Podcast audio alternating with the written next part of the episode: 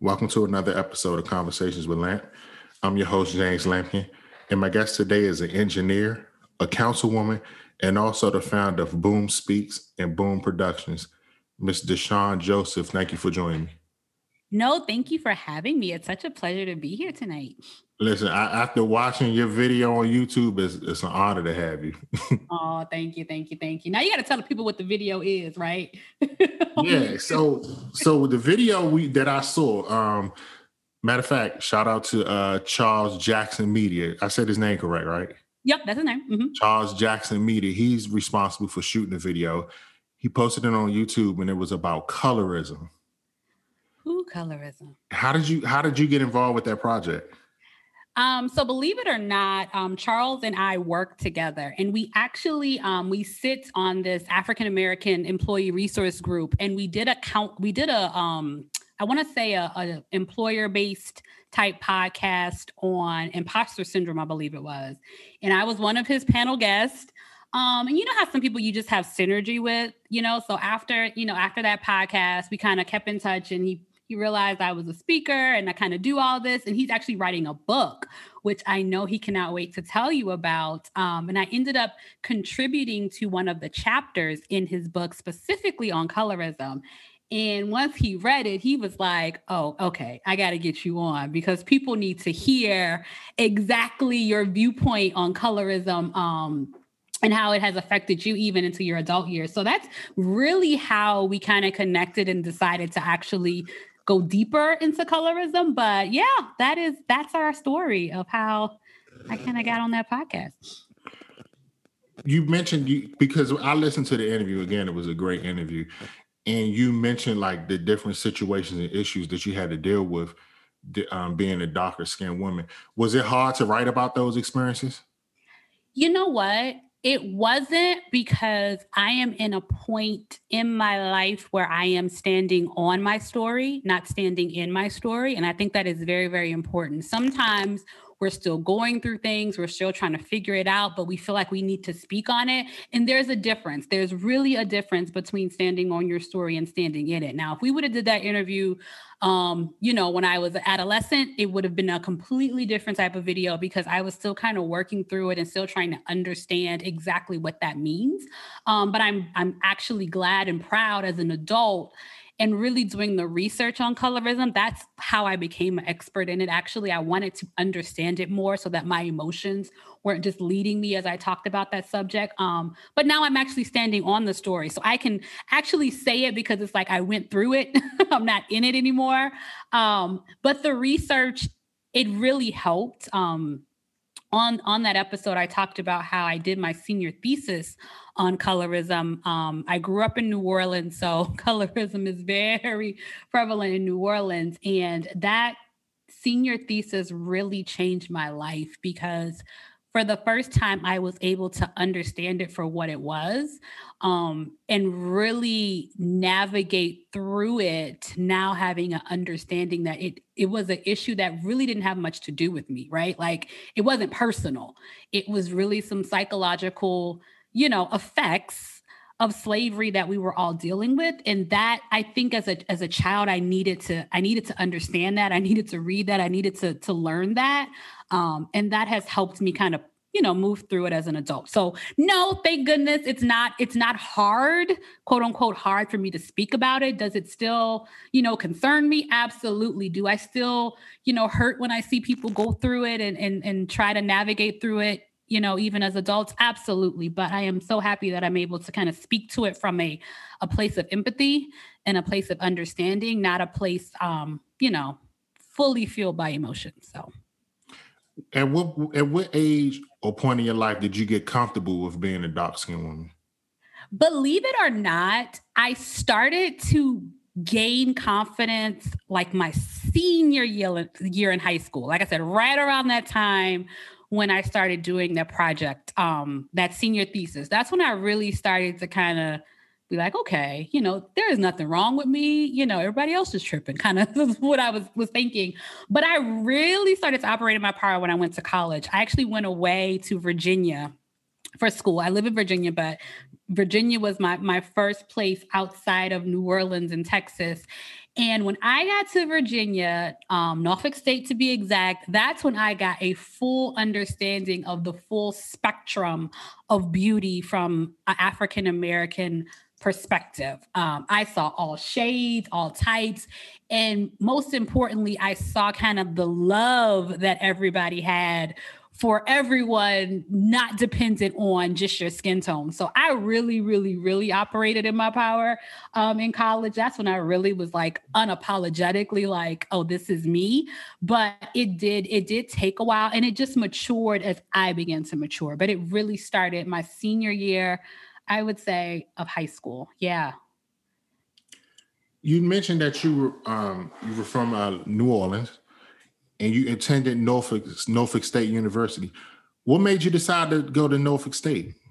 that is such a great question. So, believe it or not, the um, president of the high school at that time went to my, I mean, the president of the college, excuse me, went to my high school in New Orleans. So, she recruited a couple of us to come and visit. And um, I was an honor student and pretty, pretty um you know, into my studies. So I was one of the, I want to say maybe four or five that were chosen. And, you know, I just went just to go. I did not want to go to Virginia. I was going to go to Clark Atlanta and I was going to major in mass communications because I was going to be a music video director and I wanted to change the face of dark skinned women in music videos. That was my plan. Um, so, I, of course, long story short, I go to Virginia. It's cute. I'm like, okay, great. Um, get back home. I'm like, I'm still going to Clark Atlanta to make a long story even shorter, um, Norfolk State was really interested in me because of my ACT scores.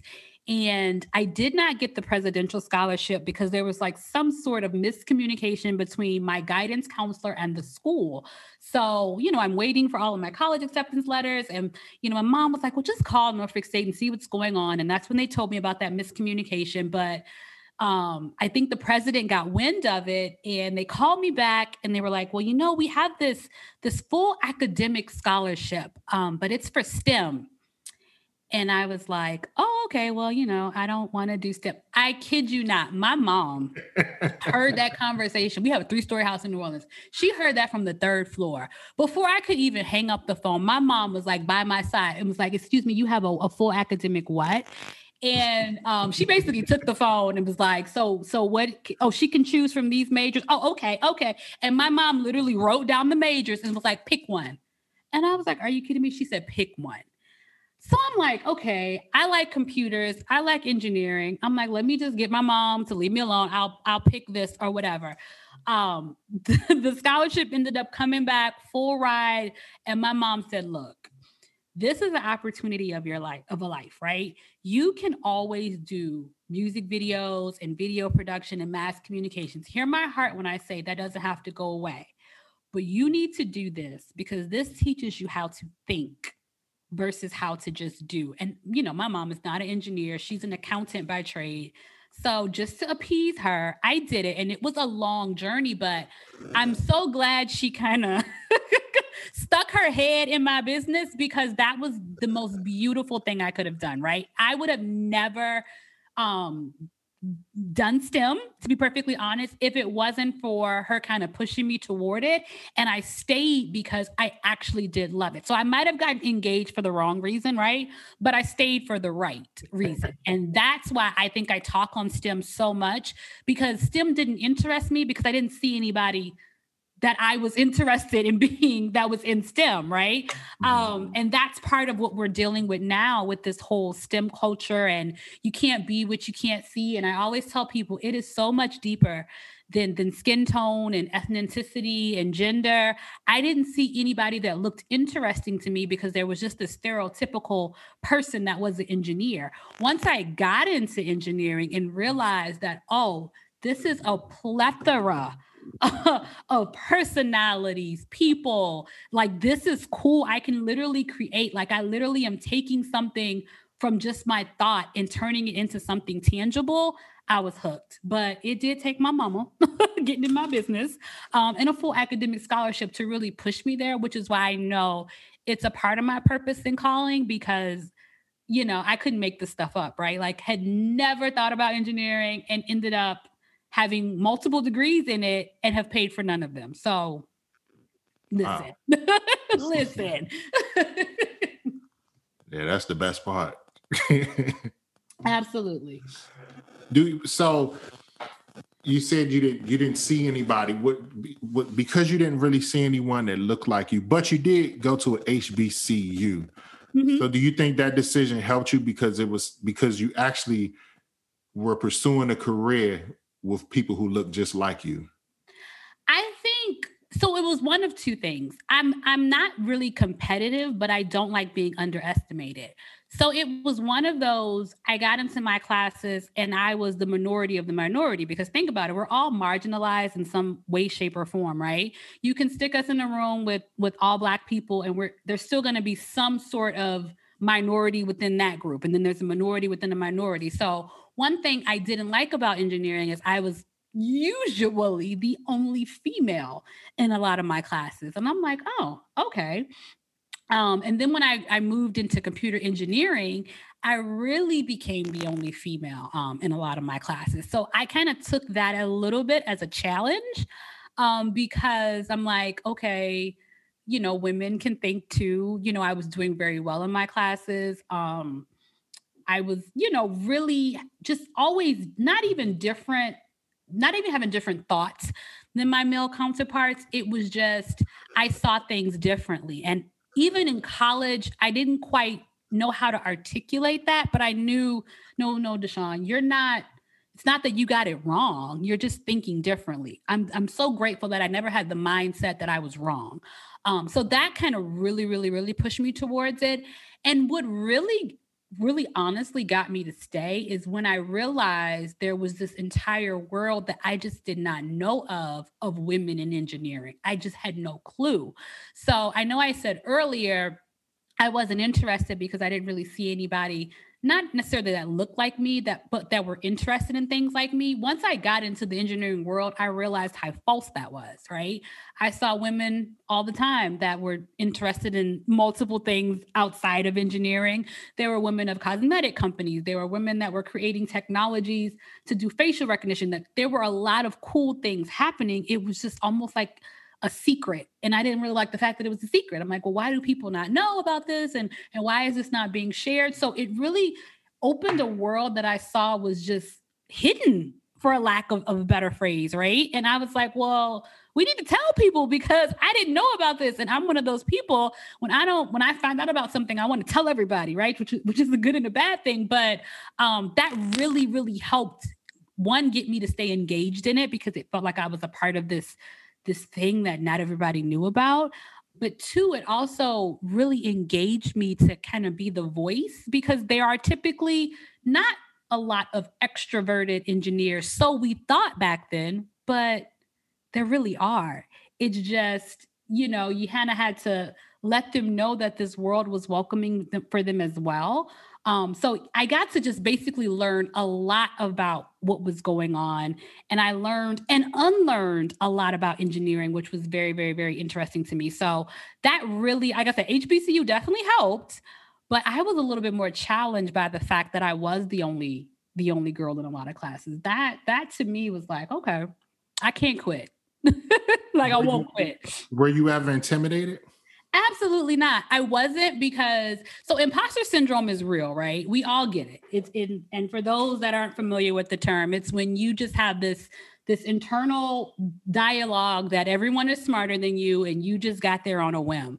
So we all go through that. Um and I and I of course I I went through that as you know a collegiate student but the more I I was a little bit more outspoken and the more I really talked to people, and ask questions, like asking questions is my superpower now. I realized a lot of people really didn't know anything either, but they just knew how to sound smart. And it and it really used to like I used to like once I found that out, imposter syndrome had no power over me. And I still use this to this day in my career. I have learned take that smartest person in the room and ask them the simplest question.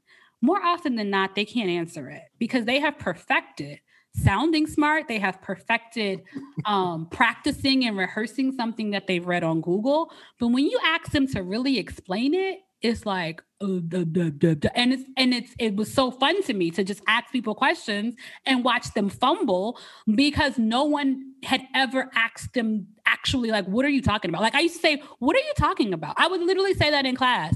And people would like chuckle. And then you know when the person would be like well you know i'm i'm saying I'm like, no, you Googled, you know? And I became the girl that was like, oh, Deshaun gonna ask you a question, so you better know. But it also made people trust me because they knew if I had an answer, they knew it was the real answer because they knew I studied and found that answer. So it also made me kind of reputable source too, because I'm not gonna ask you a question if I'm not going to try to find the answer for myself as well. So I really became smart by asking questions. And, I, and like I said, it became my superpower because I realized a lot of people walking around here don't know what they're talking about, like have no clue what they are saying, but they've just sounded smart so people will leave them alone. And I had a problem with that. So that really cured imposter syndrome for me at an early age, which is why I love talking about imposter syndrome because once I realized that questions were a superpower, I was I was golden. I was golden in every class,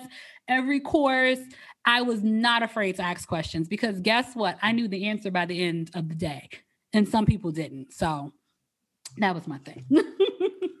I'm sure everybody that's listening can hear like you're very articulate and you also have a very high energy level, which led to you getting into um, public speaking. How did that how did that happen? So believe it or not, I just found out in 2020 um, when I decided to really take public speaking to the next level. And I was talking to my mom, and she told me a story that I did not know. Apparently, my great grandmother used to be a public speaker in New Orleans. She was like the spokesperson of the block, which was what my mom said. And everyone would go to her if they needed assistance, if they needed awareness about something, or if they needed like an advocate. So that was like really cool because I feel like now it's in my DNA. So it gives you like this newfound confidence to just really speak your mind. But I I I've always been a person that um what's the word? Um wanted to have a voice. And I think that also stemmed from the whole colorism issue. I felt like we were muted or we were afraid to speak up because the world told us we couldn't. Um, or the world said, oh, be quiet, you don't have anything to say, or oh, no one's listening to you. And like I said, I like a little bit of a challenge. So I just became not obsessed, but I became real clear that no one was going to one silence me and two, I was going to speak up because I had something to say. And it really manifested into public speaking when I um, graduated out of college because, as you can imagine, being a Black woman in STEM was still almost a quote unquote unicorn. And I hate to say it, but it was. So I started speaking on panels and speaking a lot when I graduated because it was still something that they were trying to get other students to want to be a part of. And like I said earlier, I was very, very, very, um, very interested in making sure that we were breaking through that stereotypical narrative of what an engineer looked like or what a woman in STEM looked like. I was like, I have to you know, because I still like all of these things. And I and I tell this story all the time. Actually, I just posted about it, about the two girls that really kind of they changed my life. It's on my Instagram, but I did a panel in 2008 and I was actually on my way to another event and I'm from DC. So people in DC, I mean, not from DC, I live in DC. So people in DC know when you kind of doing a lot in DC, you kind of just have to dress for the day. So I was really dressed for another event, but I did the panel first. Um, so I'm not even gonna lie, y'all. I'm gonna set the picture. I was going to a, a bougie formal event. So of course I had on Louboutins and Gucci and all this other stuff because that's what that event, it was like a bougie event. So you wanna, you know, look the part. Um, but I did the panel first. And afterwards, I was getting ready to leave, and these two young girls came up and they were like, We have questions. And, you know, the teacher was like, Well, can you say just a couple more a second? They really, really, really want to ask you these questions. And I'm like, Okay, sure. Like, it's fine. And they rush over to me, and like, I kid you not, 25 students rush after them. So I'm like, Oh, goodness, I didn't say something probably crazy in this panel. And they probably, because, you know, I get to talking. And they were like, So who are you married to? And I was like, Huh?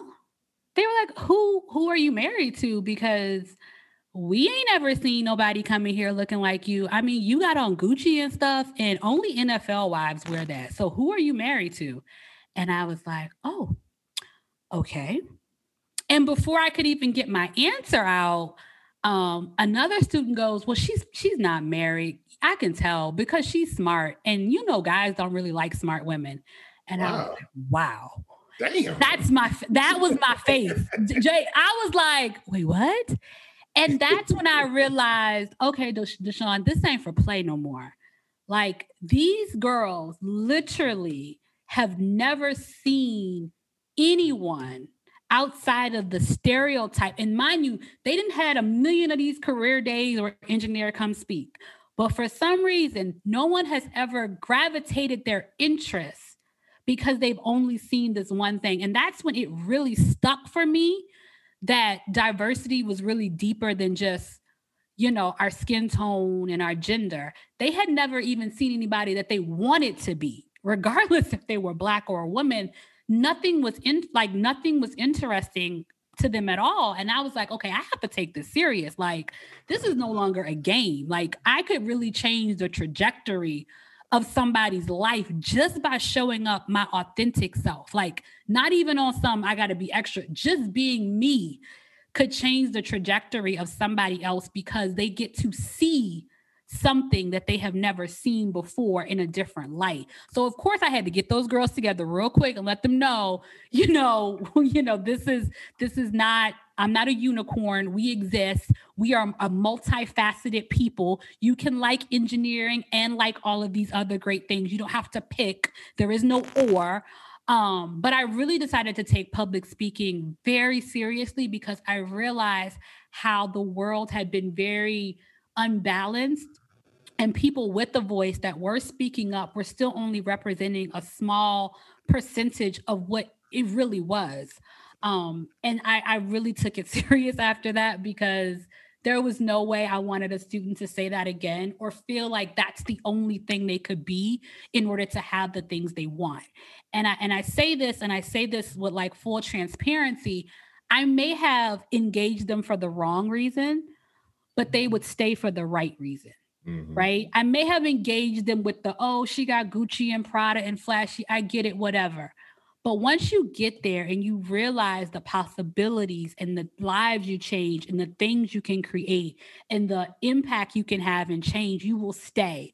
And I was like, if I have to do that, I'll take that charge, right? If I have to sit up here and wear my good shoes to a presentation just so you can say, hmm, that's different, you know, that's fine. I will take that charge because you have to see something different so that you can make a uniform decision on what you want to be. You cannot continue to see the same type of person come in here and tell you about STEM and you're bored. And then, you know, and 10 years later, well, students aren't aren't gravitating to STEM anymore. And it's like, well, why why do you think so? Is it really diverse? Are you showing them the same thing? Is it attractive?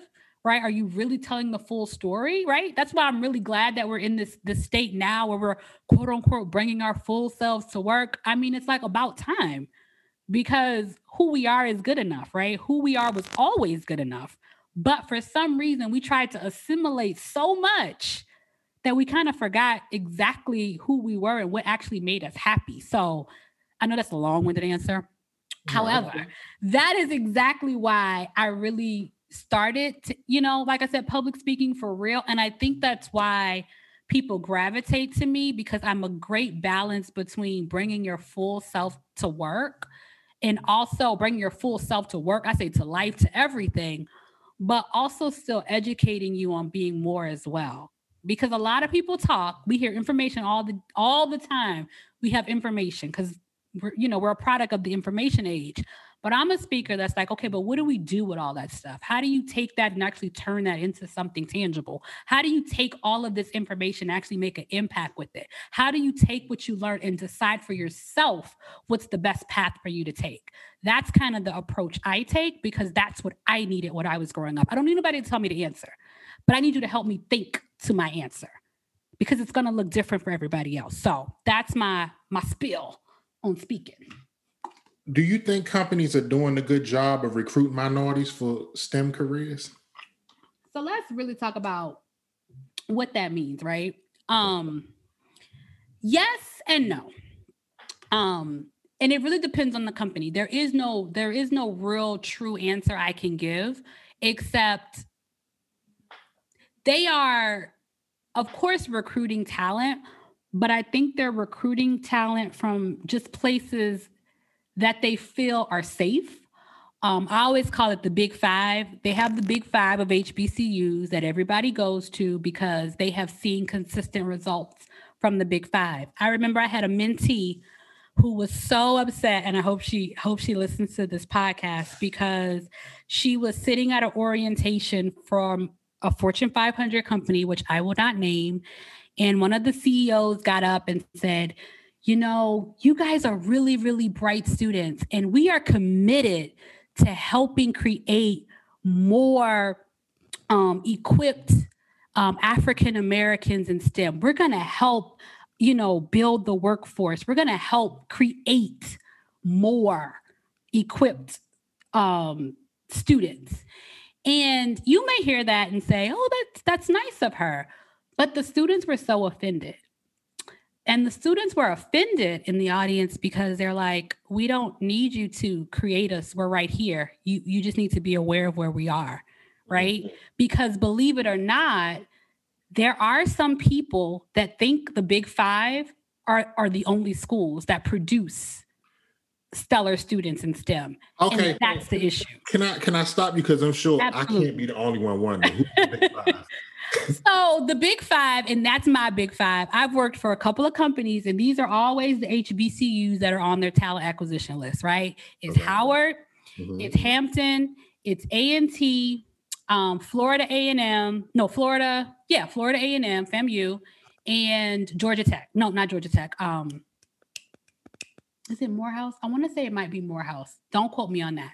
But those are the schools they always go to for uh, Morehouse is wrong. I'm sorry. I got to give you that fifth school. It's on tip of my tongue. It actually may be Morehouse, but those are the schools they always go to for STEM talent, right? And if you go to any school and they have like their top five HBCUs they go to, I guarantee at least four of those schools I named is always going to be on that list because those are the schools, you know, there are great schools in engineering, but those are the schools that they're aware of. Believe it or not, there are some people that still think, oh, these are the only schools that produce talent. Like I said, I went to Norfolk State. Norfolk State is usually not on that list. We are getting better because more awareness is, is becoming, you know, what we do, but we're typically not on that list.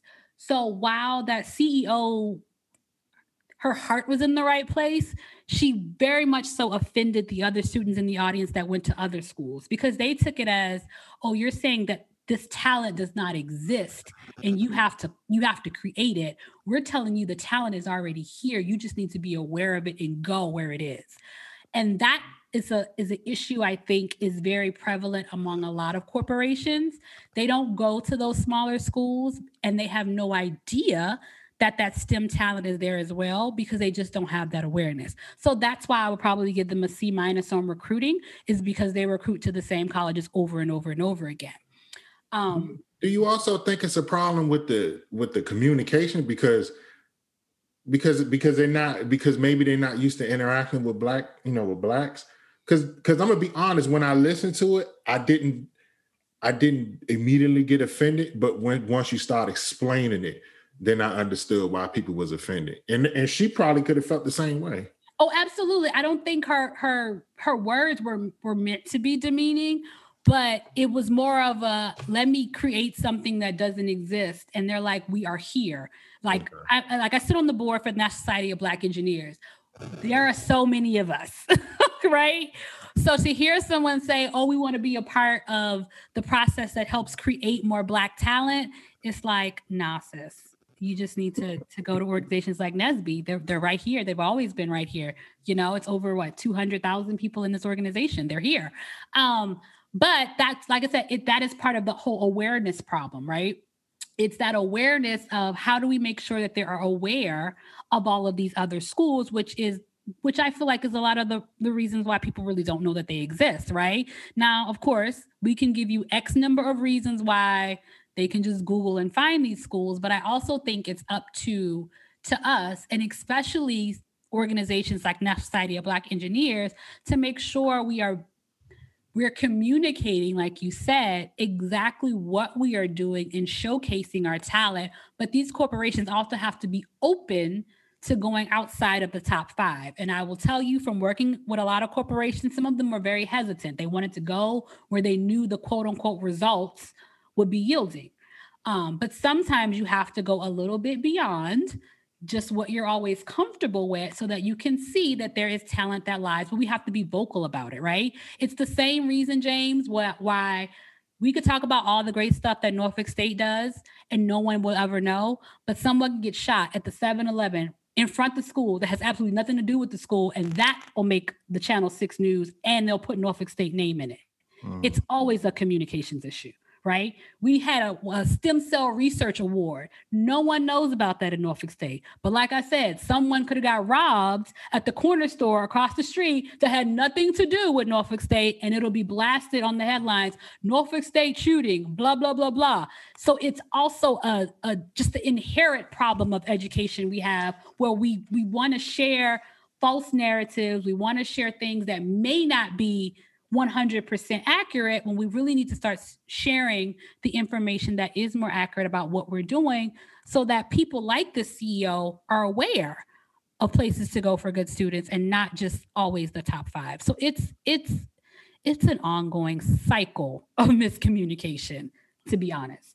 Do you think do you think we do a, a good job ourselves of promoting STEM careers like within our own community like the people who actually have STEM careers. Do you think do you think we're doing a good job of promoting STEM and letting you know letting the um, people coming behind us know like, hey, there's a good career. You can do this.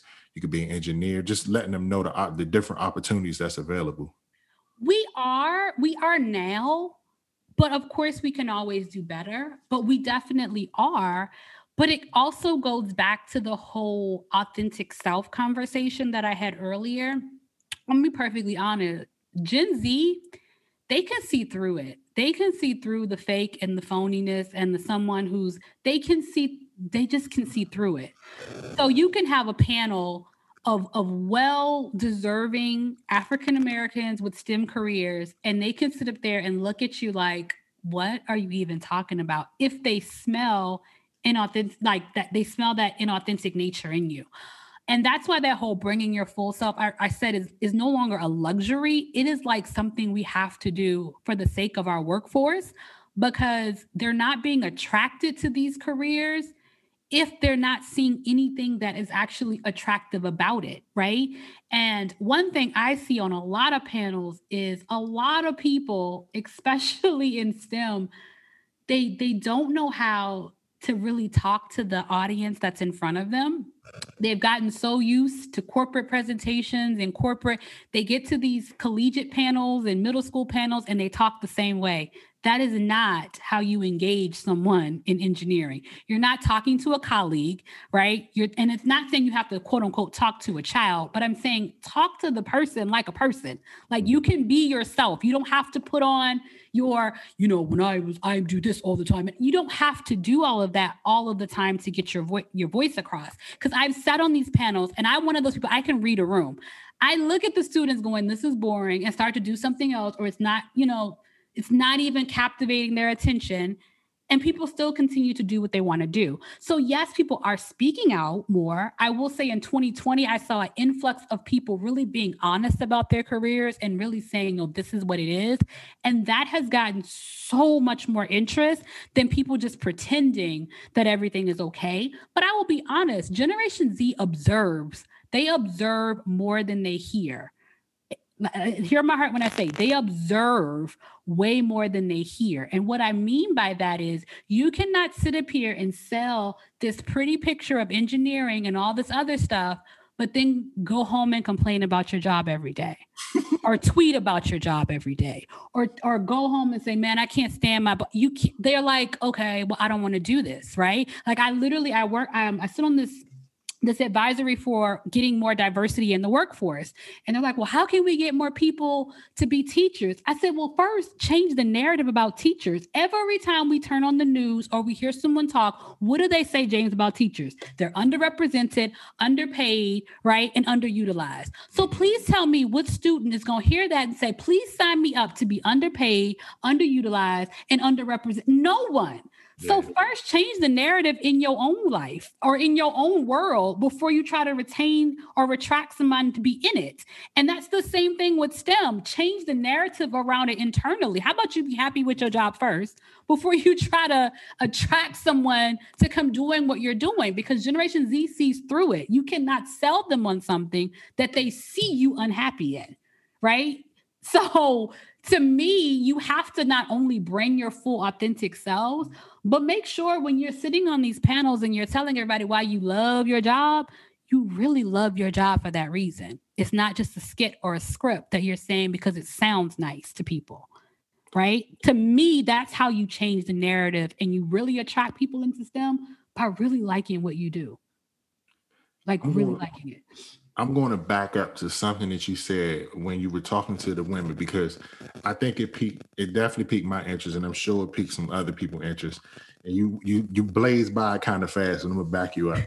You said when you was talking to the women, right? You said one of the one of the women said that men don't like smart women. Do you do you think men find uh, do you think men are intimidated by your intelligence? So it was a student. She was probably high school that said that. Um, James, why are you trying to trigger me this evening with this question? I was doing real good. Um, I, I don't think the best way I can answer that question is a person will be intimidated by whatever a person is intimidated by.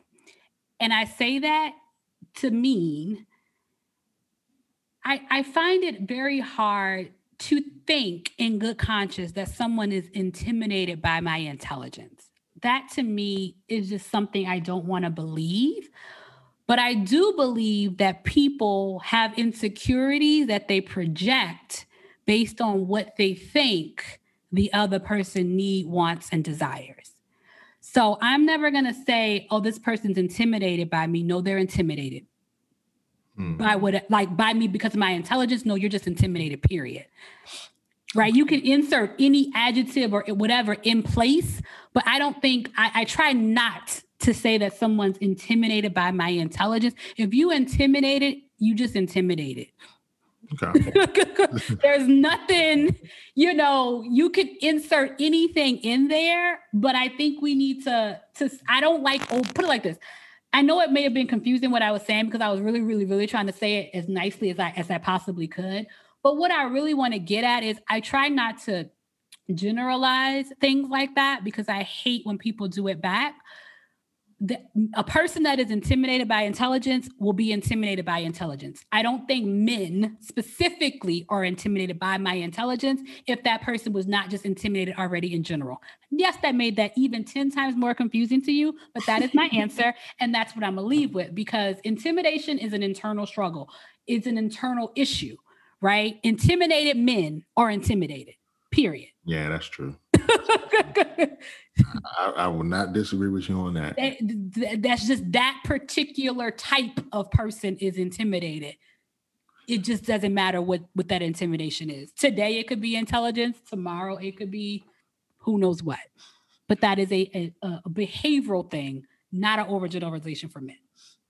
Now you have the you have the Boom Speaks, the Boom Productions, your, your career in engineering, and your councilwoman with all that that you have on your plate, what excites you moving forward? The unknown. Believe it or not, the unknown. I used to be so fearful of the unknown, and now I welcome it because there is a little bit of a truth to um kind of the whole what God has for you will never pass you. And if you surrender, you know, it'll be even greater than what you've ever imagined. I'm starting to believe that the more and more I surrender to what I think I should be doing or what I thought I should be doing by now. So I'm very excited about the okay, what's going to happen next, right? I'm following these steps. What's going to happen next in my life? Because if you would have said I was going to be a councilwoman when I was 18, I would have laughed in your face and said, haha, never, right? I told you when I was 17, I wanted to be a music video director because I wanted to make sure we casted dark skinned women in videos. That was that was about as, as, as lit as I wanted to be. And now I have not one but two degrees, right, in engineering. So I am very excited about just what the unknown will be if I follow what I believe is my calling and my purpose in this particular season. Um, and I meant what I said about the whole authenticity and creating the creating the narrative you want. I really mean that in my life as well, right? If I sit on a panel and I feel like, you know what, I'm talking about my job, but this is not really exciting me anymore i really want to have that same power and that same that same zeal to go ahead and change my narrative as well right i don't want to just talk about being a great engineer i want to be a great engineer all the time. So I'm very, very, very optimistic about what the future holds, despite all the craziness um, we have in this world right now. But that's what really, that's really what I think is the benefit of peace and joy. It's to be completely like, okay, I don't know what's going to happen, but it's that peace and joy to say, but it will work out for, for the good of all concerned. Um, and that excites me. And it's being able to use my voice in a way that serves for the good um like i said of all concerned. And i'm very very optimistic about that because i do feel like and i hate this word because we have just really taken this word to to a whole new level. I hate influence but i really do hope that god uses me to influence in a positive impactful way. And i'm learning the more i surrender and kind of do what he tells me I I literally pay attention to the influence that I have and I do not take it lightly. Um, so I'm super excited about what I will create and what I will impact um, as I continue to surrender in my purpose. So that's pretty cool. I want to take this time to thank you for doing this. Um, it's truly been an honor and a pleasure talking with you. Like I said, after watching the YouTube video, I was really excited to reach out and was hoping you replied with a yes, and you did. And it was a great mm-hmm. conversation. And I also want to say congratulations on all your accomplishments and and also for setting example for black blacks in general, but especially black women, because I know my wife is in in the same career, so I know how underrepresented you ladies are. So I want to thank you for being an example, and I wish you all the best moving forward with the Boom Speaks, Boom Productions, your engineering career, and also your councilwoman career. Thank you so much for having me. This was great. And I hope I didn't confuse everybody a little too much. I'm a little tired today, but I really do um, appreciate the time to talk. And I really do hope that someone learns something valuable from my story. But that's why we have stories. And that's why it's so important to stand on your story um, and not always talk while you're standing in it. So that's my piece. Make sure before we end, make sure we let the people know how they can follow you and how they can also, you know, get in touch with you on Facebook, I mean, you know, on social media and things like that. Sure. Um, my Instagram is at Boom Speaks. That is where I'm at all of the time. Um, that is literally my primary um, social media platform of choice.